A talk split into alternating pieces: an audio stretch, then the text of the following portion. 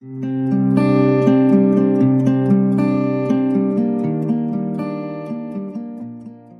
نام خدا همکار محترم خدمتتون عرض سلام دارم. من ریاهی هستم متخصص قلب و و از مجموعه لایت رانز بحث کوتاهی رو خدمتتون خواهیم داشت. درباره چگونگی اپروچ به بیمارانی که در نوار قلبشون حالا به صورت اتفاقی یا بر اساس علایمی که داشتن WPW می‌بینیم. بر اساس معرفی یک case برای من باعث افتخار هست که برای این round کوتاه در خدمت دوست و همکار عزیز باشم جناب دکتر علی بزرگی متخصص بیماری های قلب و عروق و فلوشیپ الکتروفیزیولوژی عضو هیئت علمی دانشگاه علوم پزشکی تهران مرکز قلب تهران. دکتر بزرگی سلام و خیلی ممنون که این دعوت رو قبول کردین. سلام دکتر عزیز من در خدمتتون هستم. خیلی متشکرم. من case رو خیلی کوتاه مطرح می‌کنم و بعد وارد بحث میشیم. همونجور که همکاران می‌بینن کسی که خدمتتون معرفی میشه خانم 46 ساله هستن که الان برای follow-up اومدن. علامت جدیدی ندارن. بیمار قبلا یه تشخیص syncope ی neurally mediated داشتن. syncope های vasovagal بر اساس شرح حالشون که به صورت ضعف عمومی بوده همراه با تپش قلب. و به صورت faint حملات یعنی بیشتر presyncope بوده. همراه با تعریق سرد که معمولا بیمار تو شرح حالی که میگن میخوابیدن و پاشون مثلا بالا نگه میداشتن و حالا یه چیز شوری هم میخوردن علائمشون سریع برطرف می‌شده. و خب این تشخیص vaso vasovagal syncope رو از قبل داشتن و الان فقط برای follow-up تشریف آوردن.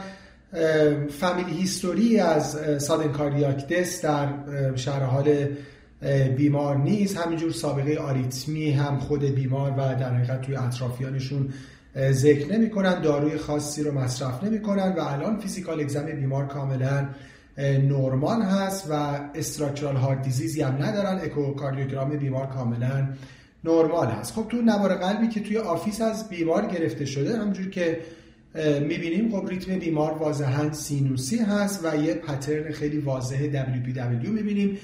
یه PR واضحا کوتاه و slurring قطعه اول QRS به نفع delta wave و همینجور QRS های wide ی که می‌بینیم یعنی criteria برای یک WPW کامل هست. برای بیمار تست ورزش انجام میشه. حالا راجع به work-up آقای دکتر بزرگی برای ما بیشتر خواهند گفت ولی خب کاری که برای بیمار انجام شده برای اینکه ببینن آیا در heart rate های بالا این WPW باقی میمونه یا نه برای بیمار تست ورزش انجام شده که خب در stage 3 تا rate های حدود 173 هم این pattern WPW باقی مونده. همونجوری که در بخشی از در حقیقت این تست ورزش تو این تصویر داریم می‌بینیم. من فکر می‌کنم قاعدتا نکته اولی که همه دوست داریم آقای دکتر بزرگی ما بگن این که اولا این بیمار WPW رو ما symptomatic در نظر می‌گیریم یا asymptomatic چون قاعدتا approach خیلی متفاوت میشه. وقتی symptomatic میشه خب طبیعتا کار راحت تره تش... یعنی مراحل بعدی اینکه چیکار باید کرد یه خرده straight تره و challenge و بالاخره بحث و یه خرده اختلاف نظر وقتیه که بیمار عملا asymptomatic WPW تلقی میشه. که حالا باید ببینیم که approach های بعدی چی خواهد بود نقش تست های invasive non-invasive و چون دکتر بزرگی عمده در حقیقت مخاطبین این گفتگوی ما همکاران general cardiologist خواهند بود یه نکته ای که خیلی مهمه این که بدونیم که کی باید بیمار refer بشه برای EPS و احیانا ablation. من در خدمت شما هستم. خب منم یه سلامی هم بکنم به همکارایی که صدا و تصویر منو دارن. می‌بینن و میشنوند. problem list بیمار شد یه syncope ی که به نظر می‌رسه که بر اساس شرح حال و بررسی قلبی یه syncope reflex mediated باشه همون syncope vasovagal ی که مشهور هست به vasovagal و در کنارش یه accidental finding ی که pre-excitation هست. همینجا با ترمینولوژی یه ذره با هم هماهنگ بشیم. به این حالتی که delta wave رو توی EKG ما می‌بینیم میگیم pre-excitation و اگر این pre-excitation با یه تپش قلبی که AVRT ناشی از این pre-excitation باشه همراه بشه بهش میگیم سندروم WPW یا Wolff-Parkinson-White توی ایران به این pattern EKG نمی‌دونم چرا البته یه source مشخصی داره از اون کسایی که از اونجا فارغ میشن میگن Wolff و من خب اینو هیچ جای دنیا نشنیدم. یه خوردم dehumanization توش هست. چیز درستی نیست که مثلا به مریض میگن خب این Wolff ه مثلا. بهتره که استاندارد بگیم pre-excitation داره. pre-excitation ی که همراه یه syncope vasovagal هست. اولین سوال هستش که این دو تا هم ربط دارن یا نه. واقعیتش اینه که به نظر می‌رسه بر شرح حال سنکوپاش vasovagal بوده باشه و ربطی به pre-excitation ش نداشته باشه. ولی یه نکته از UpTo من بهتون بگم که گفته شده که کسانی که سنکوپ arrhythmic دارند ممکن است 20 درصد همپوشانی overlap داشته باشن با vasovagal syncope ی این کارو سخت می‌کنه. یعنی اینکه مریض ممکنه که HCM باشه مثلا structural heart HCM داشته باشه سنکوپش هم واضحا vasovagal باشه ولی 20 درصد ممکنه که این مریض یه sudden cardiac death arrhythmic یا یه سنکوپ arrhythmic هم داشته باشه. بنابراین وجود یه شرح حال تیپیک کاملا اینکه یه arrhythmic syncope ی هم مریض ممکن است در آینده داشته باشد رو رد نمی‌کنه و این کارو سخت می‌کنه. صحبتی که من اینجا براتون میگم یکی از UpToDate هست هم و دیگری از آخرین version guideline European Society of Cardiology که مال 2019 هست برای pre-excitation پس بنابراین چیزی که من میگم بر اساس این دوتاست الان پس ما خلاصه یه مریض با pre-excitation ی داریم که asymptomatic سنکوپش سنکوپ vasovagal ه حالا می‌خوایم بررسیش بکنیم. قبلا یه سری کارا می‌کردیم. مثل تست ورزش مثل هولتر مثل challenge با یه سری داروهایی مثل flecainide که هدفمون از همه این کارا این بود که ببینیم که ERP accessory pathway یا سرعت هدایت accessory pathway چقدره؟ یعنی حدس بزنیم که این accessory pathway چیز خطرناکی می‌تونه باشه یا نباشه. و هر کدوم از این کارا رو یه جوری می‌کردیم. مثلا هولتر می‌کردیم نگاه می‌کردیم. اگر ببینیم تو هولترش به صورت intermittent pre-excitation داره یا اگه تو تست ورزش به صورت intermittent pre-excitation داره اون وقت یه جورایی نگاه می‌کردیم به rate ش می‌گفتیم که اگر این rate مثلا مثل همین case که 170 تا انداخته رو AV node می‌گفتیم خیلی خوب این accessory pathway دیگه؟ بیشتر از 170 تا رو نمی‌تونه هدایت کنه. بنابراین خطری که همیشه از pre-excitation بدون AVRT در واقع میترسیم ازش که یه AF ی بکنه و اون AF رو از طریق accessory pathway منتقل کنه به بطن و تبدیل به VF ش بکنه و مریض بخواد sudden death بکنه. یه جورایی احساس می‌کردیم که کسی که intermittent pre-excitation داره حالا spontaneously یا با تست ورزش یا با اون داروه حتی با flecainide و اینا فکر می‌کردیم که این کافی هست برای risk stratification و فقط به مریض reassurance می‌دادیم. می‌گفتیم شما یه راه اضافی داری ولی این راه اضافی چندان خطرناک نیست. سال 2019 guideline بر اساس یه, یه سری اطلاعاتی که از یه registry های اومده بیرون حالا من registry رو برای شما میفرستم اگه خواستین در انتهای این فایل برای بچه ها بذارید اگه خواستن مطالعه دقیق‌تر بکنن. یه سری fact و guideline اومد داد و بر اساس اون توصیه های جدید کرد. fact ها اینن که pre-excitation ها اگه follow-up long-term بکنیم و در تمام طول مدت زندگیشون بریم جلو یک پنجمشون نهایتا آریتمی می‌کنن. که این آریتمی 80 درصد AVRT هست و 20 تا 30 درصد AF مجموع درصد بالای 100 میشه به خاطر اینکه بعضی هم AF می‌کنن هم AVRT و یه عددی که ما خیلی همیشه منتظرش بودیم از جای registry اومد بیرون. چند درصد pre-excitation ها می‌تونن منجر به sudden cardiac death بشن یعنی ایست ناگهانی قلبی داشته باشن به خاطر همون AF VF و این عدد توی guideline دو چهار دهم به ازای هر هزار person-year هست. دو چهار دهم به ازای هر هزار person-year عدد خیلی بالایی نیست ولی خب چون death هست به هر حال یه عددی هستش که بایستی که در نظر گرفته بشه. یه fact بسیار جالب باز تو registry در اومده اینه که بیشتر از یک پنجم کسانی که intermittent pre-excitation دارن با همون تست ورزشه هولتره یا داروه بیشتر از یک پنجمشون اینا تو وقتی که EPS شدن دیدن ERP زیر 250 دارن. ERP زیر 250 همون عدد 250 عدد خطرناکه است که ما میگیم که وقتی که ERP accessory pathway زیر 250 هست یعنی accessory pathway تون benign نیست. پس یک پنجم intermittent pre-excitation ها ERP زیر 250 داشته. این fact ها رو guideline گذاشته کنار هم.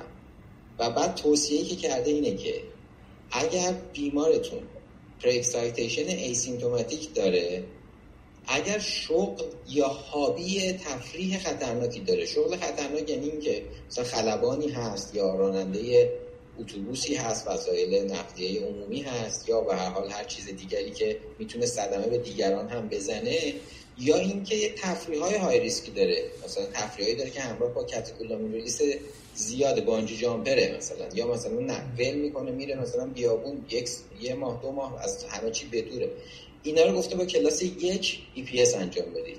یعنی مستقیما بره برای EPS نکته جالبتر اینه که بقیه آدما که اینجوری هم نیستن با کلاس دوی A بهتر EPS بشن. پس خلاصتا guideline خیلی کار رو راحت کرد.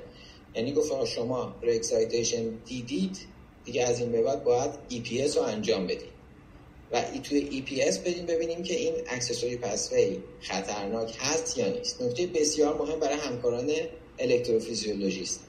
EPS ی که توصیه کرده حتما حتما باید همراه با isoproterenol باشه.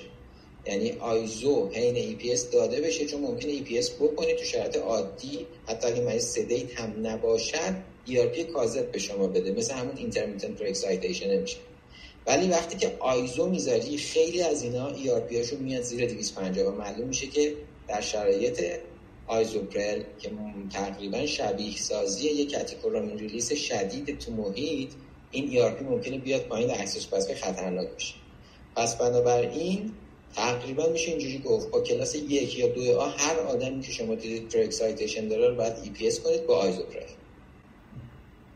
خیلی ممنون و می‌خوایم بریم جلو یا می‌خوایم من اینجا یه چی کوتاهی بپرسم فقط برای اینکه یه خرده highlight کرده باشم نکته ای که شما فرمودین چون بالاخره ما نگران sudden cardiac death شون هستیم. حالا یه موقعی هم ممکنه AVRT باشن حالا یا antidromic orthodromic حالا اون حتی مریض با تپش قلب میاد شاید مثل یه AV ساده.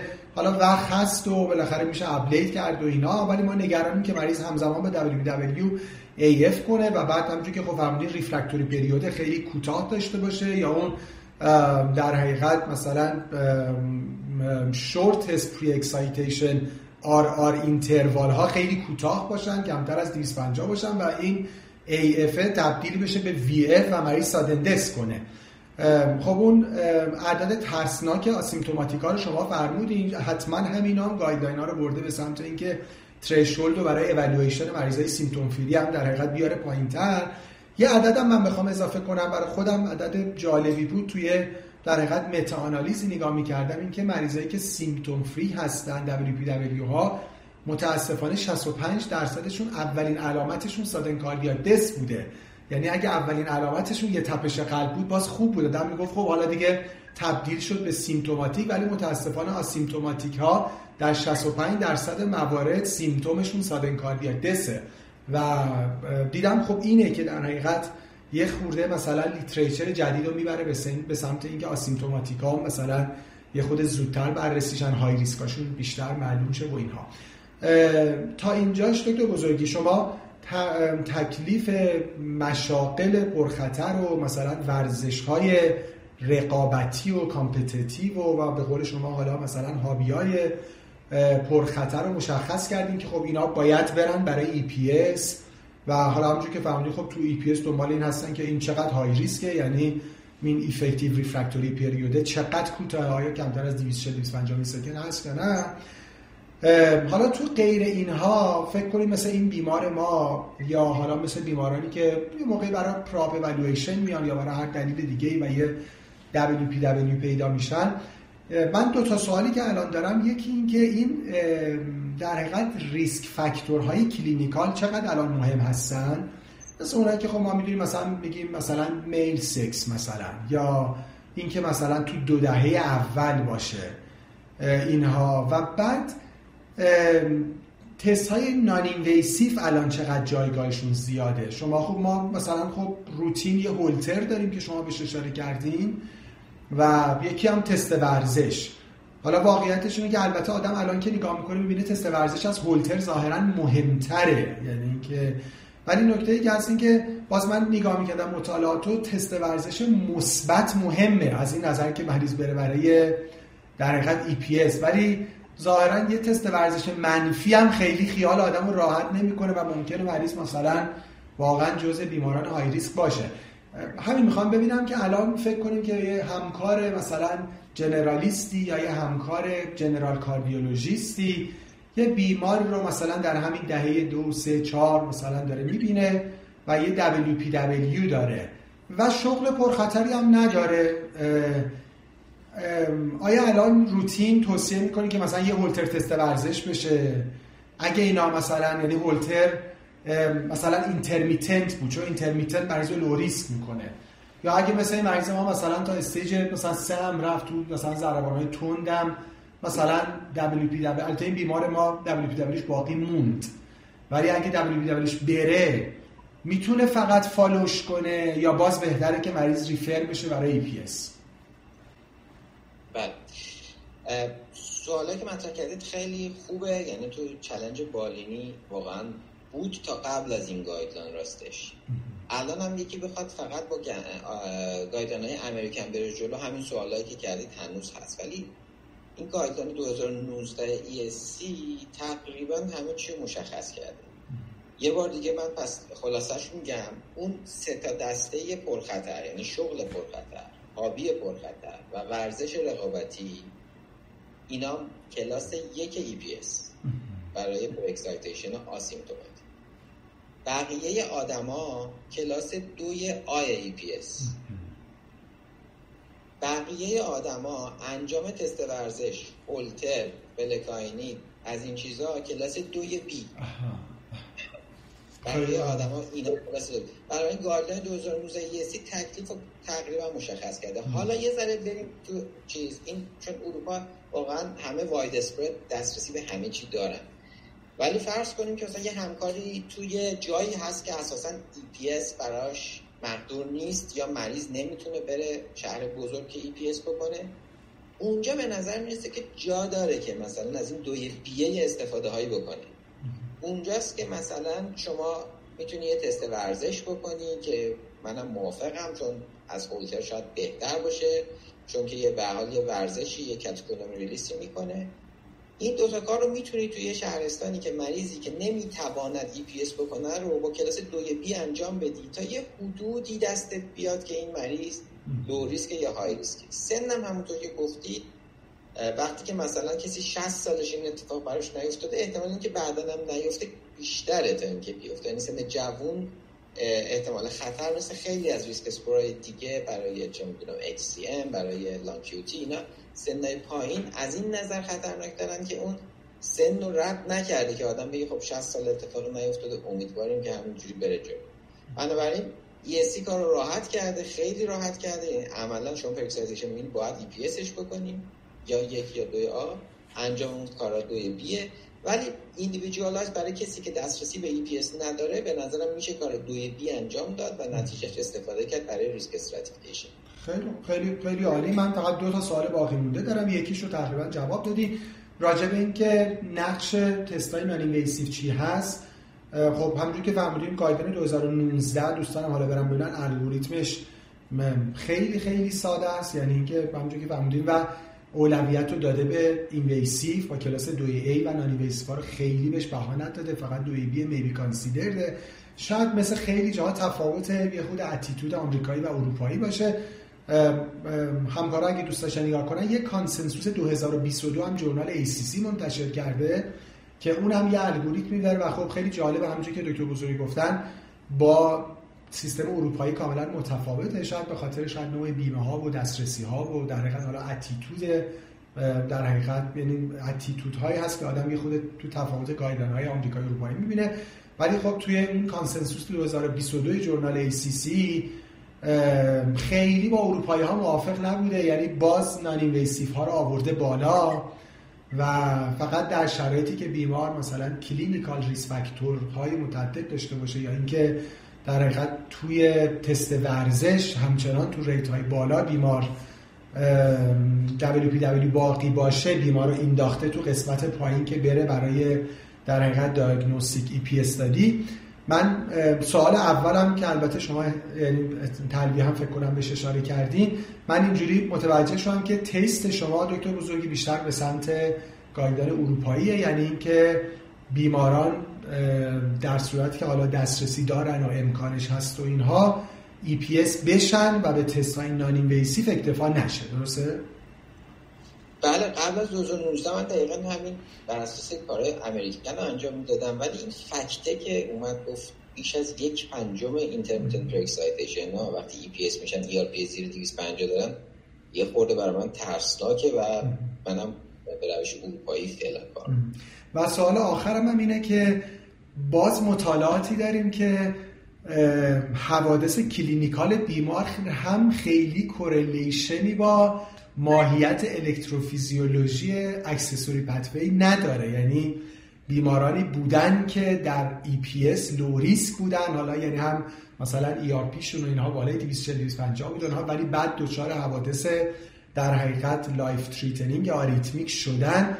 برای همین تو همون guideline 2019 با یه کلاس 2 B اجازه داده که حتی اگه بیمار low risk هم باشه باز بره ablate بکنه. باز می‌خوام ببینم شما به سمت این دوی B هم هستین. حالا چون shared decision making ه یعنی خب خیلی موقع باید با بیمار گپ زد صحبت کرد ولی بالاخره همیشه پزشک خوده خودش هم یه نظری داره دیگه. می‌تونین می‌خوام بگم نظر شما اون دوی B است یا اون دوی B رو خیلی دیگه بهش بها نمیدی علت این که این اتفاق میفته یعنی ای پی هم می‌کنی به نظر تو ای پی اس نیست و بعد اتفاق بد میفته چند تا چیز بوده. یکیش این بوده که از آیزوپرل استفاده نشده تو خیلی از اونها و ای پی ساده شده. آیزوپرل وقتی که اد میشه ما خودمون تجربه گالمون می‌بینیم. واقعا فرق می‌کنه. یعنی بدون آیزوپرل می‌بینی اکسسوری پس ای آر پیش مثلا 400 پس میگه او خیلی بناینه این Isuprel می‌ذاریم میشه 230 یعنی یه علتش اینه که خیلی از آی... برای همین guideline میگه حتما باید با Isuprel استفاده بکنید study و انجام بدیم دومی مطلب اینه که ablation به سرعت یعنی توی همین سی سال اخیر به شدت من همیشه میگم مثل رشد کامپیوتر شاید تنها چیزایی که تو پزشکی به شدت کامپیوتر داره پیشرفت می‌کنه این رشته الکتروفیزیولوژیه چون خیلی از کامپیوتر استفاده به شدت کار safe ی شده. یعنی اینکه الان دیگه واقعا یعنی اینجوری هم نیستش که مثلا یه عده خاصی بتونن و فلان واقعا training خوبی انجام بشه. یه نفر که فارغ التحصیل میشه می‌تونه به خوبی در واقع ablate کنه با حداقل ضرر مخصوصا accessory path راست حالا سمت چپی ها چون در واقع transaortic یا septostomy باید بری تو سیستم چپ یه سری عوارض خاص خودش و عوارض vascular رو داره. ولی سمت راستی ها واقعا safe ه. مخصوصا اونایی که از AV node دور هستن. بنابراین توصیه ای که ESC کرده برای این پایه است که حتی اگر Isuprel می‌ذاری و ERP ت مثلا زیر 250 نیست گفته اگر جایی نیستش که به مریض صدمه بزنه مثلا بغل AV node نیست که اون در 15 درصد خطر AV block داشته باشه. فاصلهش دوره. مثلا posteroseptal ه نمی‌دونم lateral ه. اینا رو گفته ابلیت کن و واقعا منم طرفدار اینم. قبلا قبل از منم من قبلا این کار نمی‌کردم راستش. ولی بعد از 2019 دارم این کار انجام میدم و ابلیت می‌کنم. قبل از من اساتید بزرگتر می‌کردن این کار رو و من خب می‌گفتم کجا نوشته که یه همچین کاری رو بکنی؟ یکی از اساتیدمون میگفتش که ما کازمتیک این کار رو انجام میدیم. برای اینکه این مریض با این دلتاه پس فردا می‌خواد برای آپاندیسی عمل کنه. نمی‌دونم یه کار دیگه بکنه. بیهوشی اولین چیزی که می‌گیره می‌بینه میگه که آقا این خطرناکه و نمی‌دونم نمیشه و فلان اینا. اینا رو استاد ما میایم چیکار می‌کنیم؟ cosmetic می‌زنیم. و البته مثلا اساتید بزرگتر یه اعتقادی هم داشتن که این pre-excitation های asymptomatic یه chest pain های atypical ی هم ایجاد می‌کنه. البته من اینو باز تو مقاله چیزی ندیدم ولی تجربه شخصی چون خواستید اساتید با experience بیشتری همچین چیزی هم به من میگن که اینا مثلا یه atypical chest pain ایی دارن که بعد از اینکه اینا رو ablate می‌کنه خوب میشه. حالا placebo نیست نه من نمی‌دونم چون مطالعه دقیقی روش نیستش. بنابراین آره منم بعد از 2019 دارم همه رو در واقع ablate می‌کنم. مخصوصا اونایی که به AV node نزدیک نیست و خطری برای مریض ایجاد نمی‌کنه. خب خیلی متشکرم دکتر بزرگی. خیلی به نظرم بحث جامعی شد و, و خیلی conclusive اگه شما نکته پایانی دارین که در خدمتتون هستم. خواهش می‌کنم. خیلی ممنون از شما که زحمت تهیه این مباحث رو می‌کشید. خیلی متشکرم. خیلی ممنون که وقت گذاشتین. مثل همیشه خیلی لذت بخش و برای من قابل استفاده حتما برای همکار محترم هم همینطور خواهد بود. از شما همکار محترم هم به خاطر توجهتون سپاسگزارم. خدا نگهدار.